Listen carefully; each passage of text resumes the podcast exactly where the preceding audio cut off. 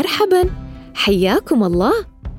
جئنا إليكم ببودكاست معاً مع أمي، وقصة جديدة ونشاط مختلف. حسناً، دعوني أطرح عليكم سؤالاً في البداية.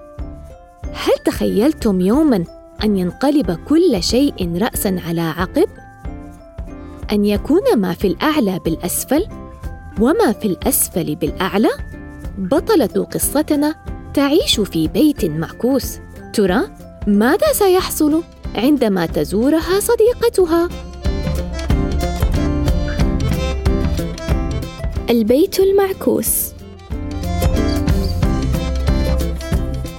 في القرية الخضراء وتحت السماء الزرقاء، في بلد جميل، تسكن عائلة سلمى. كان والد سلمى بناءً يبني الكثير من البيوت الجميلة،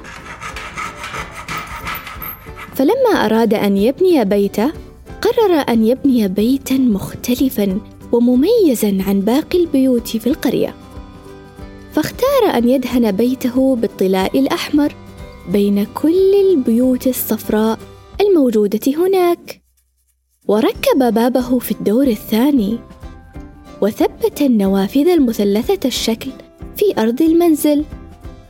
أما حديقة البيت فقد زينت السطح بأشجارها ذات الألوان الزاهية والمحاطة بالورد الأخضر من جميع جوانبها.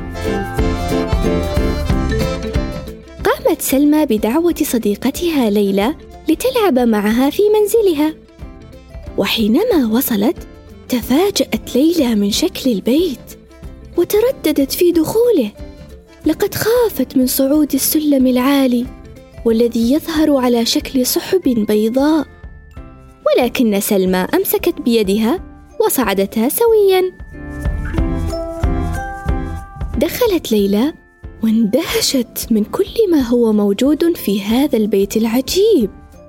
كانت الأضواء تنبعث من الأرض، المقاعد معلقة في الجدار، أما اللوحات والرسومات الجميلة فقد كانت تتوسط السقف. مشت ليلى داخل البيت، وكان كل ما تراه فيه مميزاً ومختلفاً، وهي لا تعرف هل هي معجبة بما تراه أم هي مندهشة فقط.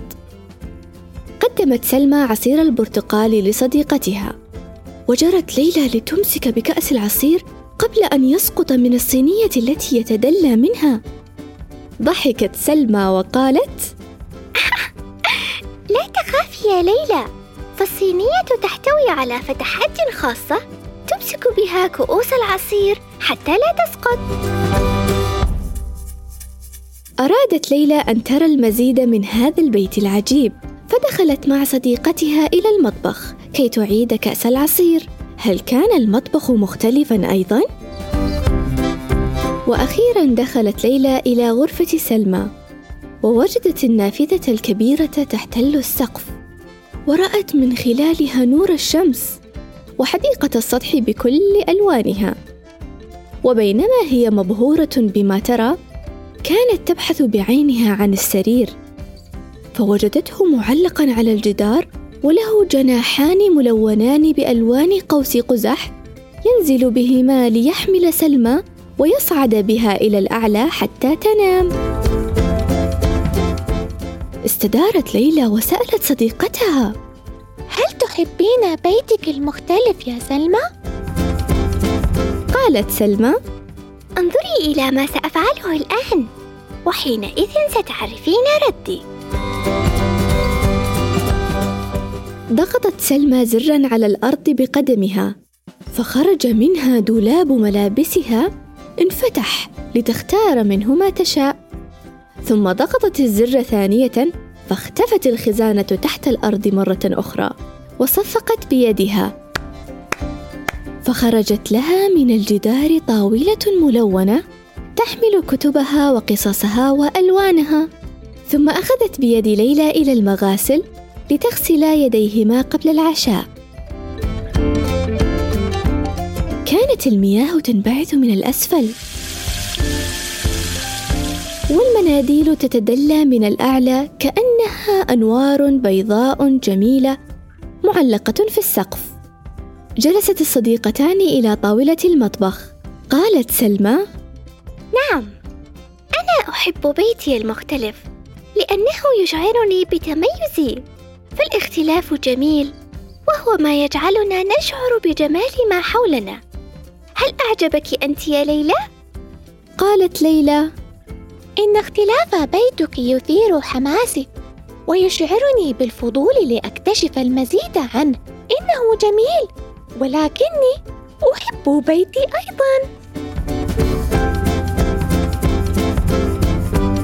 أخيراً، وبعد سماعكم للقصة، وبما أن العيد قد اقترب، ما رأيكم في تزيين البيت استعداداً له؟ شاركونا صور تزيينكم عبر هاشتاغ معاً مع أمي، ولا ننسى ما أعتدنا على فعله. هل نسيتم؟ هيا إذن فلنحضن أنفسنا ونردد: أنا مميز، أنا قوي،